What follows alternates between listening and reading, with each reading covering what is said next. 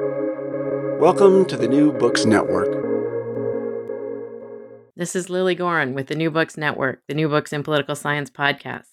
Today I'm joined by Jason Frank, the author of The Democratic Sublime on Aesthetics and Popular Assembly.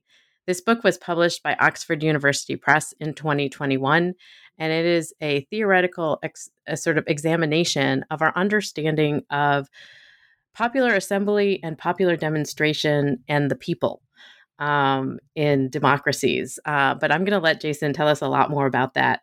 Um, first, I'd like to welcome Jason Frank to the New Books Network and ask him to tell us a little bit about himself and how he came to this project. Hi, Jason. Hi, Lilly. Thank you for inviting me. Uh, how I came to this project. I guess, you know, I started thinking about this book mm, about 10 years ago uh, when I was in the process of, of finishing uh, my second book called Publius and Political Imagination. And, you know, this was around 2011.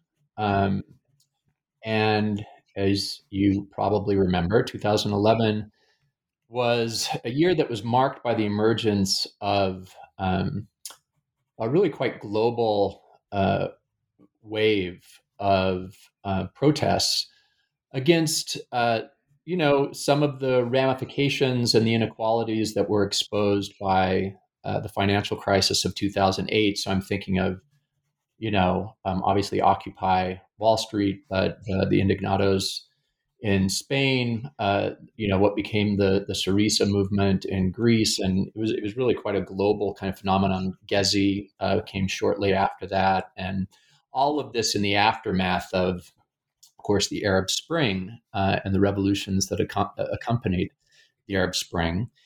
And, you know, it, it, it got me to think a bit um, in a more sustained way than I had previously about the centrality of popular assembly, the politics of crowds, demonstrations, gatherings of the people out of doors, the centrality of these phenomena uh, to the emergence and really the entire history of modern democracy and, and popular sovereignty across a wide range of, of different histories and geographies.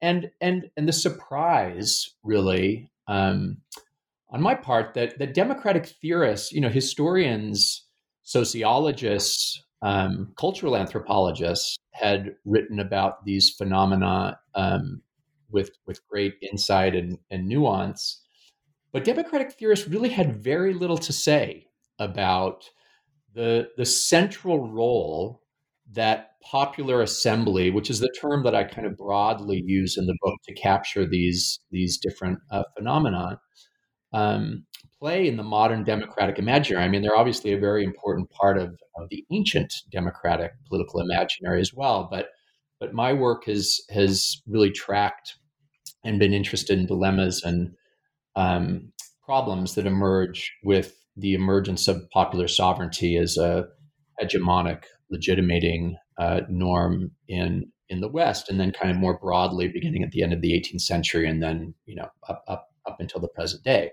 uh, when I think it's being uh, directly challenged in a lot of interesting ways. So, so you know, I so I came to the project really with that kind of political question um, in mind. And I had written a chapter on crowds and, and the communication of crowds in my first book, in Constituent Moments, but but I really thought that it was worth a much more sustained um, theoretical and historical engagement kind of with some of the questions of democratic theory front and center in my mind but also the questions that i came to be convinced that democratic theory and democratic theorists um, have tended to neglect about the popular assembly even though as i said uh, popular assembly has just been a central part i think of the modern history of democracy and is a central component of the modern democratic uh, political imaginary. So that that's the kind of in the broadest sense, you know, that's that's how I that's how I came to be interested in the questions that ultimately uh, led to the book. And and in the discussion of popular assembly as you're talking about it, there is the the form that it takes when we think about a legislature um, where we have elected representatives, or in the Rousseauian case, you know, sort of the people themselves. But that you're also talking about what happens in the streets, yeah. um, and and how are those two points connected in this work? Yeah, it's a good question. I mean, so you're right. I'm in, in this book, and it, it, it gets developed with the concept of the democratic sublime. Um, you know, I am primarily focused on uh, informal protest collectivities that are. I mean, I, I, love this 18th century phrase. I mean, it's it's primarily an anglophone phrase. Um, and as you know from looking at the book, most uh, this book is not really focused as much on on on the U.S. case or or a little bit on on Britain, but there, this phrase uh, "gatherings of the people out of doors," um, I think captures uh, is one way to respond to the, to your question. I mean, what what 18th century writers meant by that phrase was both literal gatherings of the people in the streets and in the public squares. But out of doors also meant out of the, the formal chambers and assemblies of, of representative um, political institutions, parliaments, legislatures. And, and I am, am interested in the continued um, power uh, and distinctive power, really, of these informal uh, collective assemblies in democratic life um, as as a distinctive form of democratic representation. They are they are also democratic representations, even though they are embodied instantiations of of collectivities. But I see them, as you know, um, still as a form of of de- democratic representation, but democratic representation that emerges uh, beyond or alongside the the formal representative institutions of of the state, like like a legislature. I mean, oftentimes the primary claim across widely varied history of, of popular assembly in democratic contexts is that you know the people in those formal institutions of representation uh, do not actually represent the people. So there is a kind of a, a claim to representation among popular assemblies that is uh, more genuine, more true, more that, than the kind of uh, in in various ways unrepresentative institutions or delegitimated institutions of of the state, but I still want to insist that it is still a representation, uh, but just a, a, very distinctive kind of representation. You know, i I'm, I'm focused in this book, and this is one of the ways in which this project, you know, links up to to other debates in contemporary democratic theory on on constituent power. Um, I'm interested in uh, you know these moments when the formal representative uh, bodies of governance are so deeply contested um, that the way in which the people say gets converted into an electorate, like a legally authorized en- entity, are so deeply contested that that they in effect become uh, deauthorized and they open up a space for different forms of democratic representation that are not reducible to uh, the legally authorized representations of the state. And I had a conversation last week um, with three authors of um, a new book on the phantoms of the beleaguered republic, where they talk at length about the deep state. Um, and, and that is about the sort of de- deauthorization and delegitimization of the state itself, um, which is a representative form of government. Um, but before we go there, um, let me let me ask a little bit more about the sort of basic thesis of the book, which is about this, you know, this sort of constructing of of peoplehood in a certain sense Um, and in context of this concept of the sublime or sublime. Um, and you spend a lot of time defining what sublime meant, particularly in the 1800s.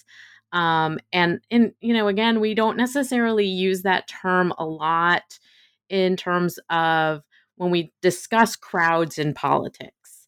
Uh, and so I would love for you to explain how this is essentially the the the thread that holds the thesis together in a lot of ways.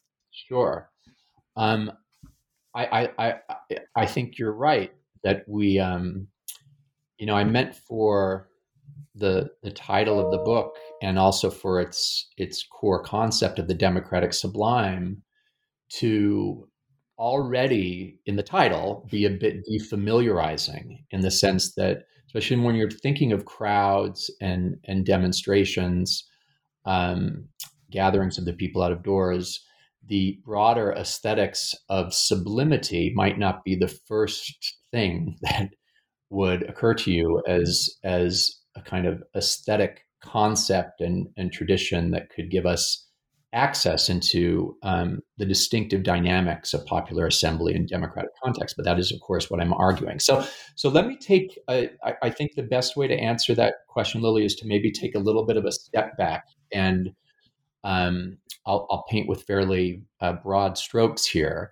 But one of one of the, I guess, one of the the stories that uh, democratic theorists, at least, but not only democratic theorists, often uh, tell themselves about the emergence of modern democracy uh, in the revolutions of the late 18th century and then into the 19th century is a story of democratic disenchantment, right? And that is the idea, again, broadly, that uh, when popular sovereignty replaces the sovereignty of kings, royal sovereignty, one of the important changes that comes about is that the authority of royalism, which was based on a kind of, you know, you think about the kind of ritualized authority of the person of the king and the pomp and the circumstance that attends royal uh, ceremony and ritual, these kind of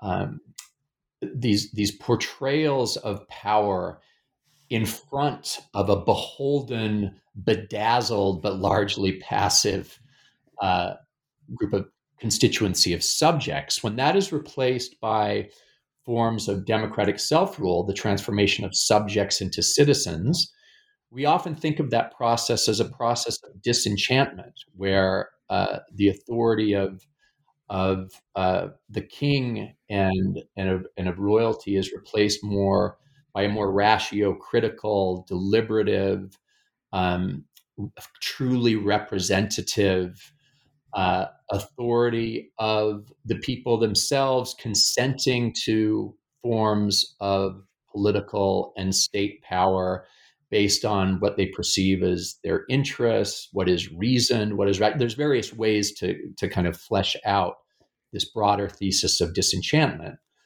But uh, I think a lot goes, and this is, by the way, you know, this is an important story. You, you find it already at the end of the 18th century in somebody like Thomas Paine in his in his uh, Rights of Man, but you also find it in the work of Jürgen Habermas very influentially in a, in a more contemporary kind of uh, theoretical context. So I think that the democratic disenchantment story is is misleading in important ways because as popular sovereignty becomes uh, an increasingly hegemonic norm of political legitimacy uh, over the course of the late 18th and into the 19th century, it also requires entirely new investments of popular imagination, entirely new forms of collective fantasy, you might say.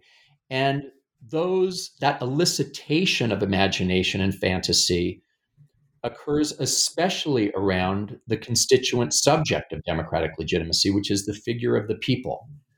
So if you you know, you can think about uh, the, discourse of the king's two bodies or kind of ideas of royal authority where sovereignty is invested in the body of the king right? And there might be you know there are theological trappings to to that discourse but at least the king's body uh, doesn't have to be imagined. The king's body can be seen. It is at the center of royal iconography. The people's body is never visible in that way. Uh, it it requires of the citizenry to imagine that they are a part of this newly sovereign collectivity uh, in a way that that that requires kind of investments of the imagination that I think are are wholly new uh, to to uh, modern democracy, and that I try to engage in this book. So when you, just bring up Lilly the kind of question of um, uh, problems of peoplehood, problems of peopling. These are these are familiar debates in contemporary democratic theory, and not only in democratic theory. I mean, this is you know more broadly in political science.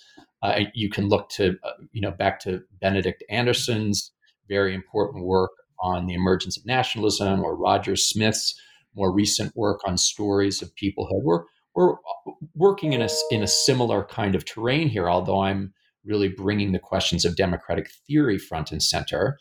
Um, I have argued in this book that aesthetic uh, considerations are essential, really, for understanding these uh, debates around the contours of the people, how the people is imagined, how democratic citizens imagine themselves and experience themselves. It's not just experience themselves kind of viscerally to be a part of a newly empowered uh, collectivity, this new sovereign form of, of peoplehood.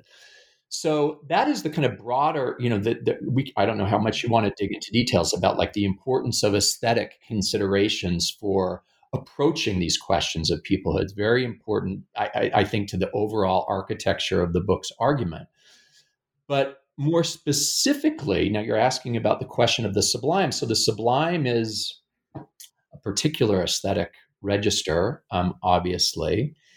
And one of the things that happens over this same period is that the sublime, uh, the aesthetics of the sublime is what I characterize in the book as immanentized, right? So sublime experience goes from being an experience of transcendence. Um, I mean, you think can think especially of kind of religious transcendence as as the locus of a kind of sublime experience of that which um, exceeds human reason, human instrumentality, and and use, and so on.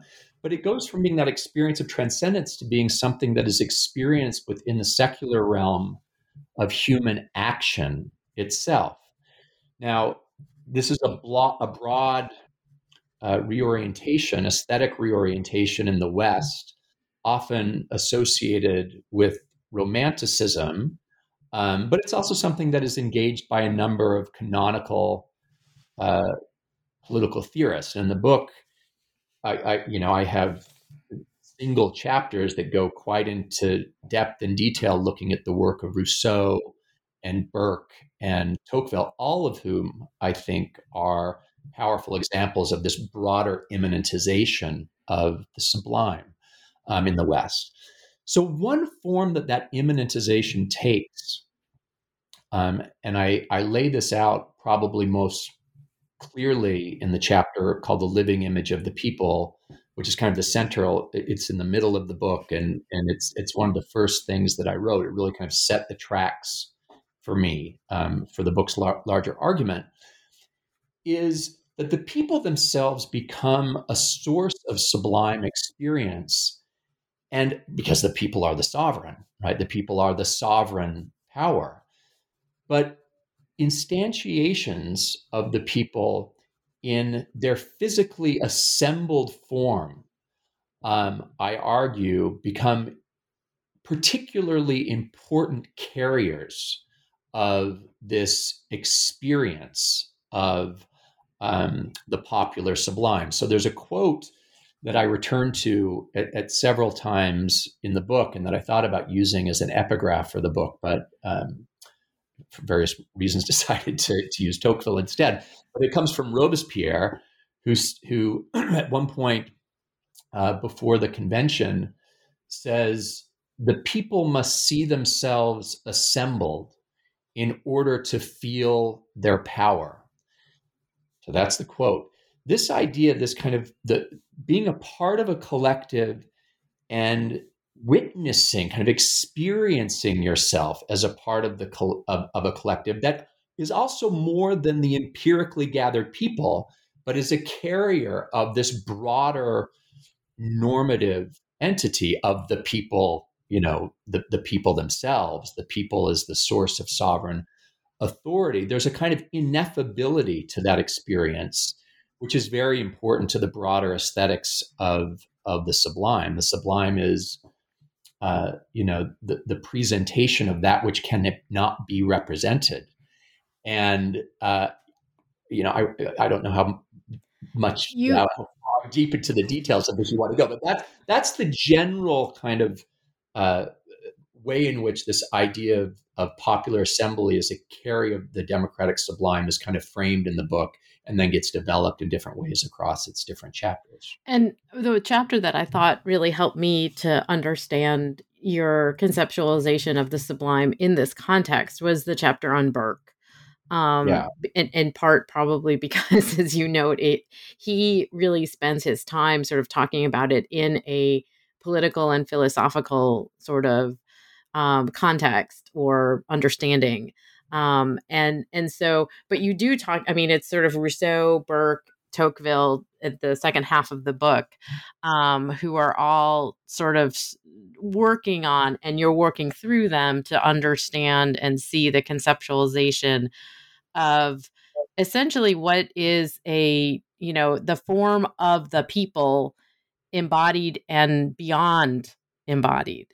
Exactly. Um, and and so can you can you explain a little bit about how in particular burke but you know sort of these these thinkers really helped you to understand this path towards the the sort of sublime as the aesthetic notion for understanding democracy with the people the the physical yeah. entity of the people yeah okay so um I'll start by saying something about Burke, and then and and then it might be helpful in answering your question to give you a sense of, of, of why the chapters are kind of organized in the way that they are. Um, so you're right to emphasize Burke uh, Burke's importance to the project. I mean, just in terms of how the project got going, the first thing that I wrote was the piece on on Burke that came out in um, a, a, different form in a in a collection called Political Theory's Aesthetic Turn or the Aesthetic Turn in Political Thought. Um, I thought that I mean, first of all, Burke is a profoundly anti-democratic thinker. Um, I think it's important to emphasize that because I am making a case that democratic theorists actually have a lot to learn from from Burke in the things that he takes to be essential, especially political aesthetics.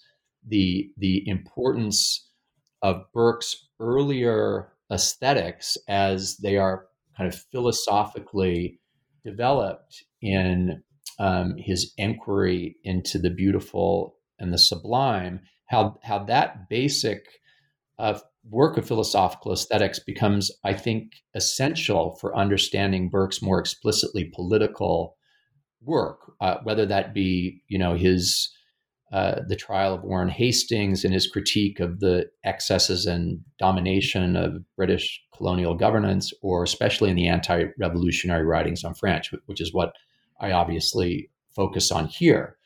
So in that chapter, I, I do make an argument that the experience of the revolution, and especially the um, the uh, aestheticized appeal, affirmative appeal, the enthusiasm that was generated on the part of British radicals um, for for the revolution's promise, not just in France, but kind of in a broader kind of global revolutionary context that they hoped would uh, lead to radical reforms in Britain itself, that that led to um, a kind of reevaluation and redeployment of Burke's understanding of the sublime, where he more expressly immanentizes it. It turns into a, a problem of historicism, the inheritance of the ancient constitution.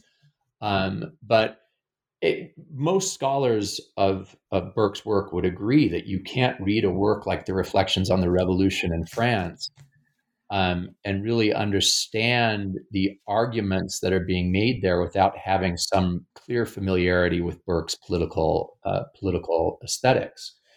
So Burke is uh, so so you know Burke is uh, a, a, a, canonical political theorist, a, an anti-democratic thinker who nonetheless takes seriously um, the the kind of problems of political aesthetics, especially around conceptions of belonging, peoplehood, the generation of public authority, that I am very interested in exploring in a more radically democratic vein in this book. So I'm kind of working with Burke against Burke. I think Burke has much more to tell us. Um, uh, we have much more to learn from from Burke on these questions than we do from his great nemesis, the prophet of modern uh, popular sovereignty in a lot of ways, uh, Thomas Paine. I'll leave that aside. so, so, so, you're right. So I, I have, I, you know, the the, the book. It, it, when I was trying to figure out how best to explore, you know, these kind of broad changes uh, in in aesthetics and and and legitimating norms in in political life, the emergence of popular sovereignty. I didn't want to just tell that story through authorial, you know, chapters focused on canonical uh, political theorists. So, I, although I thought it was important to have those chapters so you could really dig in to some of the the conceptual nuance and and and rigor of of thinkers like uh, Rousseau, Burke, and and Tocqueville. But as you know, you know where the chapters kind of zoom in to focus on these these uh, canonical theorists between those chapters there are chapters that you know i've kind of using these cinematic metaphors that, that kind of zoom out and and tell um, broader stories about the uh, the change in the iconography of sovereign rule from the 17th century into the early 19th century, a chapter on the poetics of the barricades, um, which were very important to you know broader visual culture and and literary culture in in the first half of the 19th century, and that I see as powerful examples of how this problem of the democratic sublime gets navigated uh, in different uh, art forms. Uh, you know, and that can be anywhere from the you know the the the paintings of David to the the the novels of Hugo, and and especially you know I, I a fair amount of time on uh, chapter uh, book 10 from from Les Miserables and that chapter on, on, barricades, but also visual culture woodcuts of barricades. You know, I, I, thought having a a fairly idiosyncratic but but also widely um, disseminated archive, I guess, for this for this book was important because I was trying to capture something that was going to, I think, hopefully speak in productive ways to both historically oriented democratic theory, but then also to what I take to be an unfortunate neglect of these questions in a lot of contemporary democratic theory. But it, it's also, you know, it's it's looking at the memoirs of radicals and it's looking at poetry. I thought it was important to really expand the archive beyond um, canonical works of of political theory in the West. Yeah, and and that was you. You have you say in the introduction you use Walter Benjamin's sort of characterization of it not being sort of linear, but a sort of constellation of points um, yeah. that draw together into a whole. Um, and and I found that to be particularly useful in guiding me through reading the book. Um, so as not to expect that we're going to go from Hobbes to Rousseau to Tocqueville, sort of in in an you know sort of way, history of political theory way. Um, right. But I I do want to ask you a little bit more about the focus in particular on um, the role of France um, yeah. and the French experience with regard to the multiple different forms of assembly and the people as yeah. as really a kind of backbone of the discussion because um, yeah. as you note it's not about the american revolution per se um, and it's it's not necessarily about other sort of revolts or um, undertakings although they are included it the, the french experience is is more central um, yeah. and can you explain a bit about why that is the case in this age of revolution yeah, uh, right. Do we need another book about the French Revolution? I mean, it's so I, that is true. I mean, I, I, think Lilly that a part of um, look the motivations behind the book, um, both the political motivations that I said a bit about at the, at the beginning of, of our conversation, um, but also the theoretical motivations, um, are are meant to be very contemporary. You know, I mean, that's why I, I, did spend a fair amount of time in the introduction. I do historically situated democratic theory. You know, I, I, I like being, and I think it's important for for democratic theory to be um, attentive to the the nuances of context. But I, I am not. Um, you know, this is not a simple contextual uh, I mean, that's a problematic term in a lot of ways too, but, but I think you know what I mean. It's a shorthand. Um, you know, I'm not a historian, and I'm certainly not a historian of, of 19th century France. Um, so, so I, all of the the kind of theoretical and political problems around popular assembly and the democratic imaginary that I lay out both in the long introduction, then in the, the chapter on popular manifestations, which engages with Lefort and, and, and the work of Carl Schmitt, two very influential contemporary democratic theorists or 20th century democratic theorists who primarily theorized democracy through their historical retellings of the history of the French Revolution. That was important for me. Uh, and then, you know, I have an afterword that engages with Rancière's work. Um, none of this is to uh, justify limiting the archive to primarily French sources, but it is to say that what I hope to do, and you know, I this is a, a fairly new archive for for me. You know, I mean, I, I've I've written on some of these figures before, but my first two books were were were really focused on um, on the United on the United States.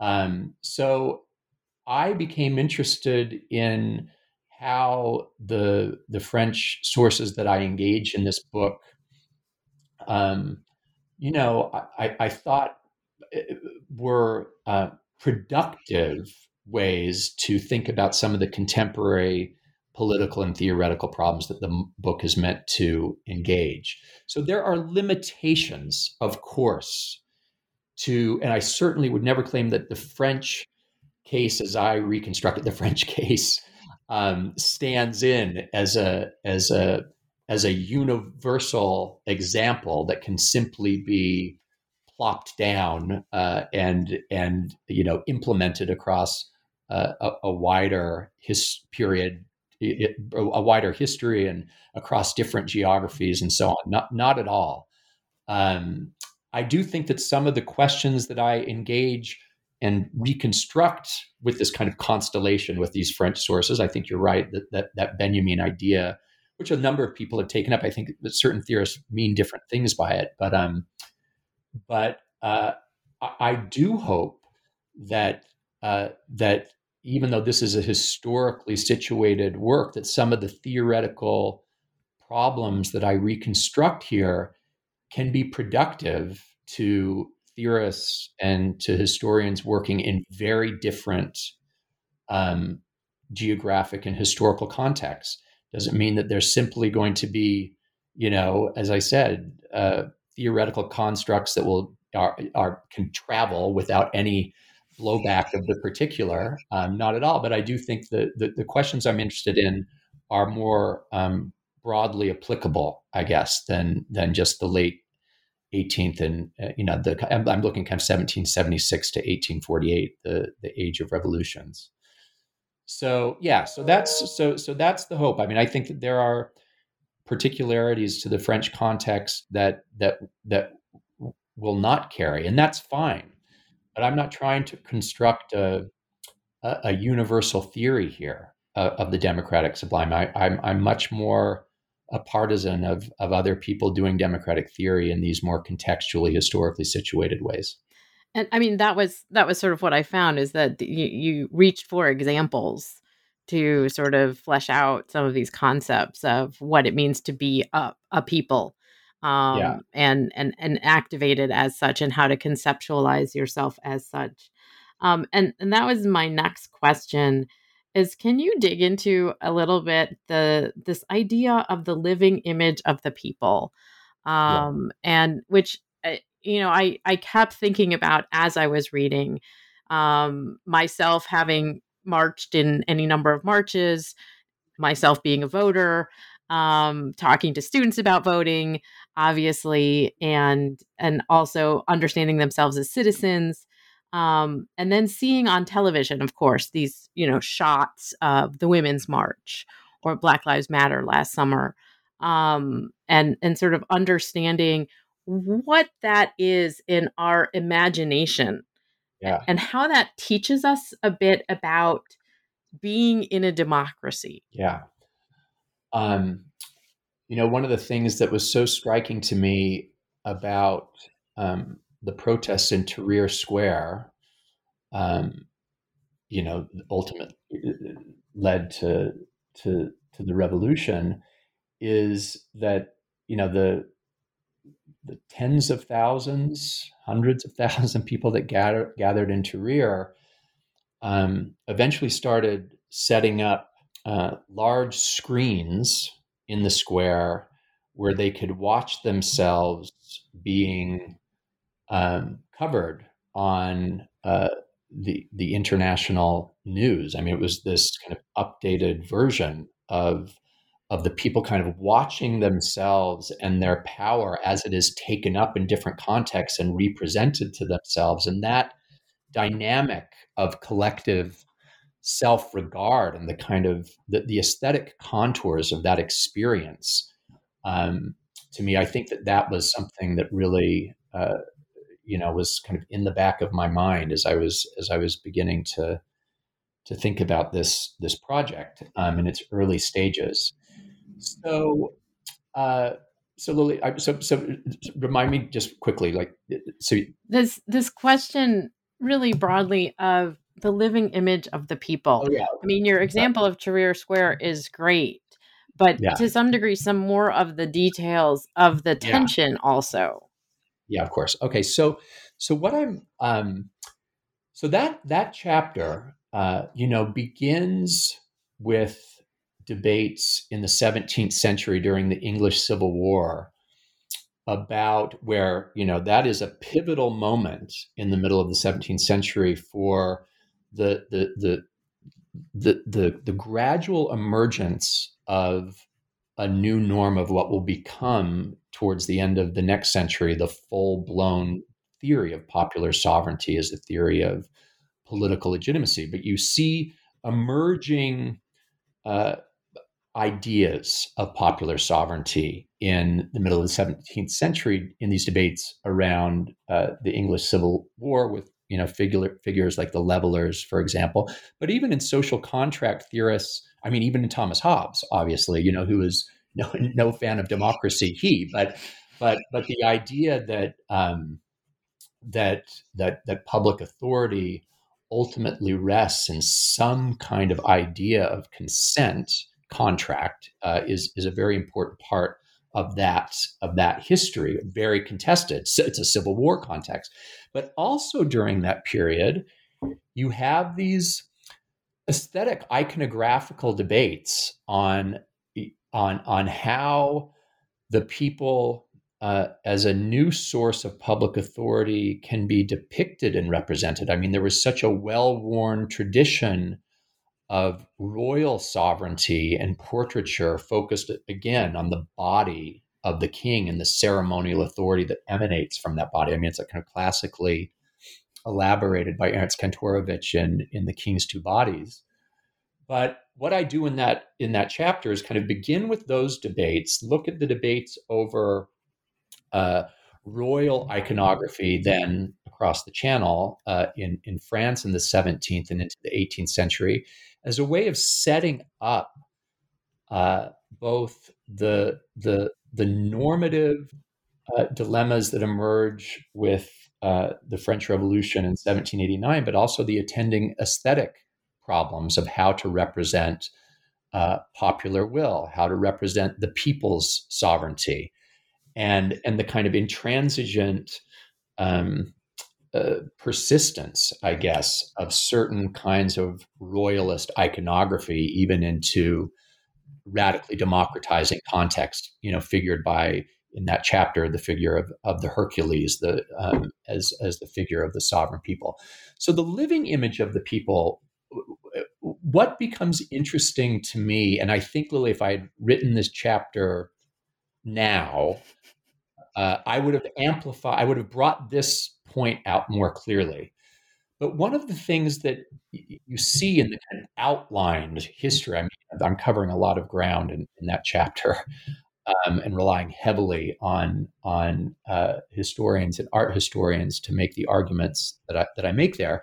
But one of the things that you see in this movement from kind of the royal portraiture and iconography of the king in the 17th across the 18th century into ideas of how to, how you depict uh, the new sovereign, this new sovereign form, the people, is that it quick it, it, it leaves the uh, the surface of the canvas. It leaves the uh, the sculptural work in the case of the Hercules and you know David's proposals and so on, which I won't go into in any detail in our conversation, but that are an important part of that chapter and it actually becomes uh, embodied in in physical gatherings of the people, performances, ceremonial performances, especially in the festivals of the French Revolution, which are you know well known.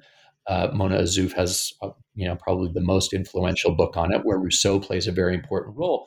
But that transmission of, of the aesthetic presentation of sovereign form from a kind of iconography into a living that is what the living image of the people is.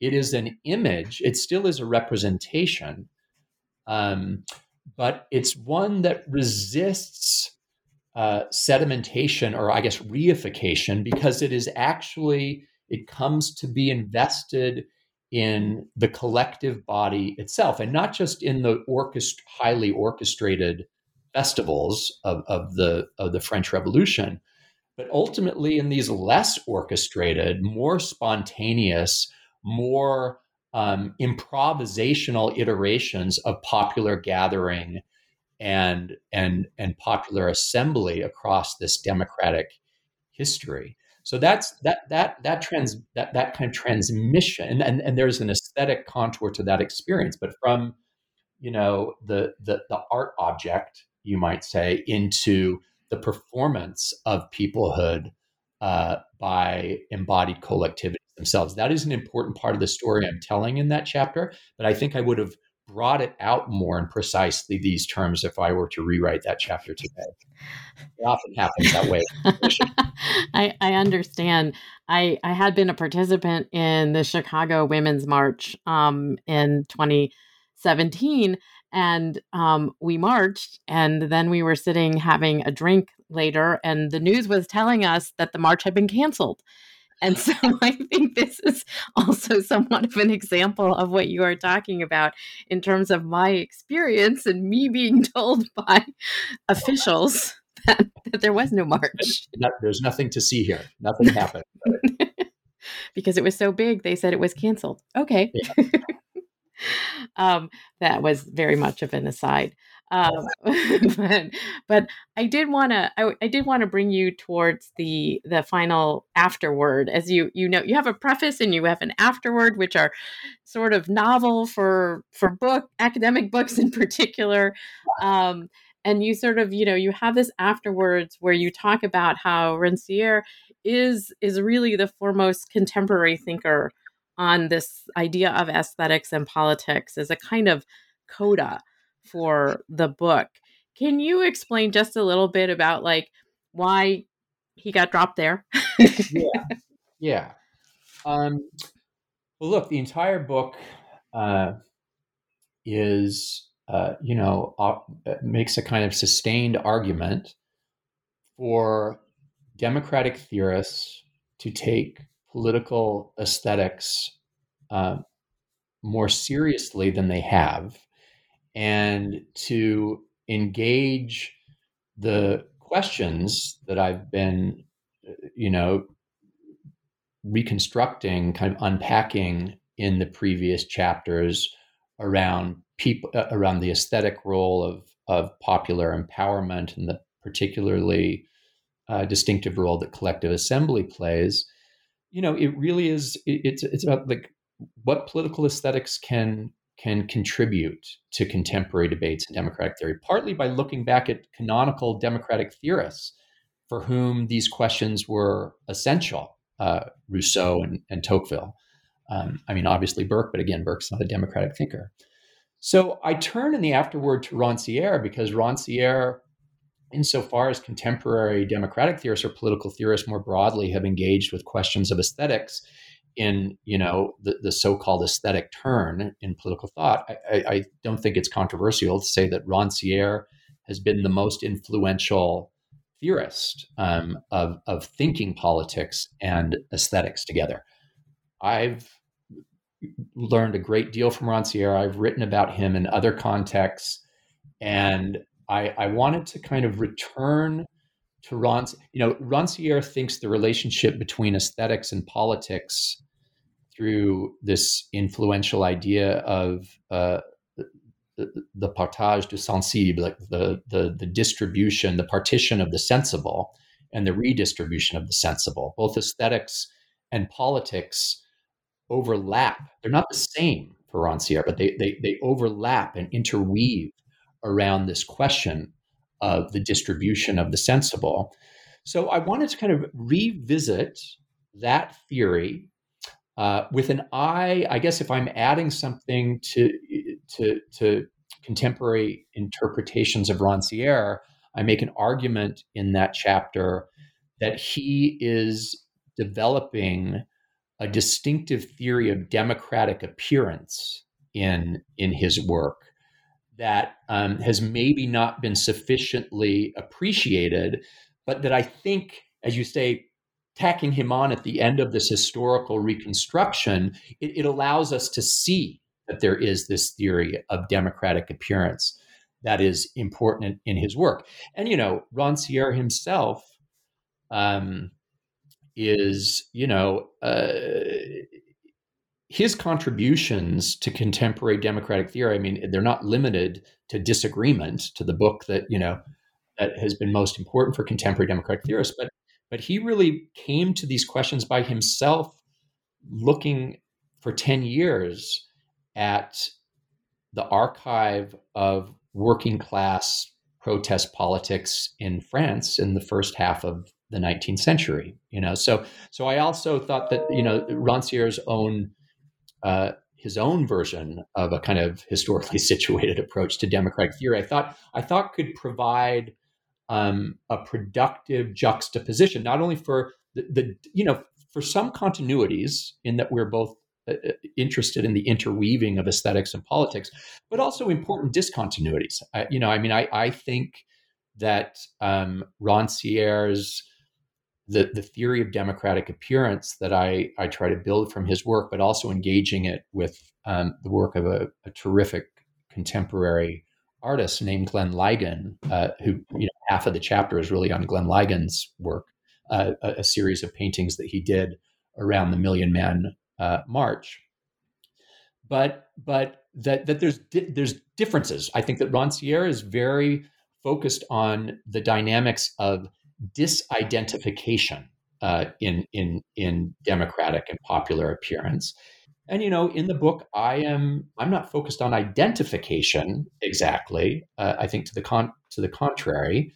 Um, but I wouldn't say that the dynamics of disidentification that are so important to Rancière's idea of democratic appearance are are the same as as my that, that kind of aesthetic contour, the aesthetic contours of experiencing oneself as a newly empowered collectivity that is the source of a newly enthroned sovereign power and, and the kind of collective dynamics of that that is not Rancière's central preoccupation. And I thought that the juxtaposition would would help productively, as I said, illuminate both the continuities and the discontinuities between the ways that we are approaching the questions of political aesthetics. And so, given the complexity of this book, what are you working on now? Um, aside from uh, taking a little bit of a break, I, I will say no, I, will tell you what. I mean, most immediately, what I'm working on, um, I am writing a chapter for uh, a Cambridge history of democracy uh, that that Sophie Smith is editing on the aesthetics of democracy. So it's obviously going to draw from some of the things in this book, but it is a more broadly pitched um, project, and it's in a much more uh, historically um, uh, contextualized volume. So that that's something that I'm kind of working on right now. But in terms of the next larger project, um, I am uh, I do already have a book project in mind, uh, and and that I'm developing a, a proposal with. I, I, think at this point I should just say like it's a it's a it's a popular press, um, not an academic press. Uh, and, and the working title of the book is uh, Democracy at the End of the World. And basically, the book is going to try to contextualize uh, historically uh, the, the, the two dominant critiques of, of democracy and challenges uh, to its, I, I, would say, once hegemonic legitimating norm. I think democracy is facing an unprecedented frontal assault. Um, on the one part, obviously, by you know, let's just say the the, the broader political rationality of neoliberalism, um, and also the different forms of uh, authoritarianism, uh, party centered uh, or leader centered.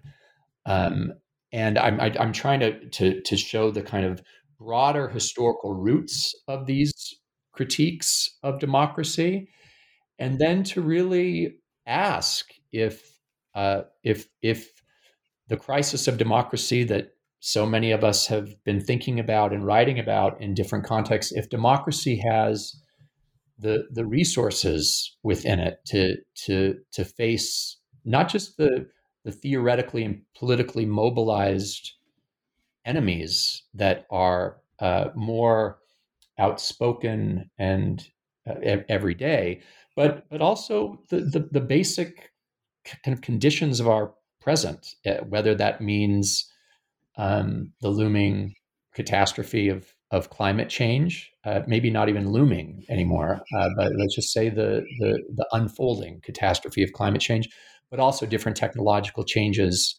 um, that that pose very fundamental uh, challenges, I think, to to democracy's uh, resilience. So that's that's the broader that's the broader project, and it's it, it is going to be a more popular. I mean, it's it's still going to be a work of democratic theory, but I am I am interested in um, in in in engaging a more popular audience, kind of bringing some of these theoretical concerns, hopefully in illuminating ways, to an audience that is broader than political theory, democratic theory, or even democratic science. So that's going to be the project of the next book. Well, I hope you'll come talk to me on the New Books Network when it comes out. I would love to chat with you about it.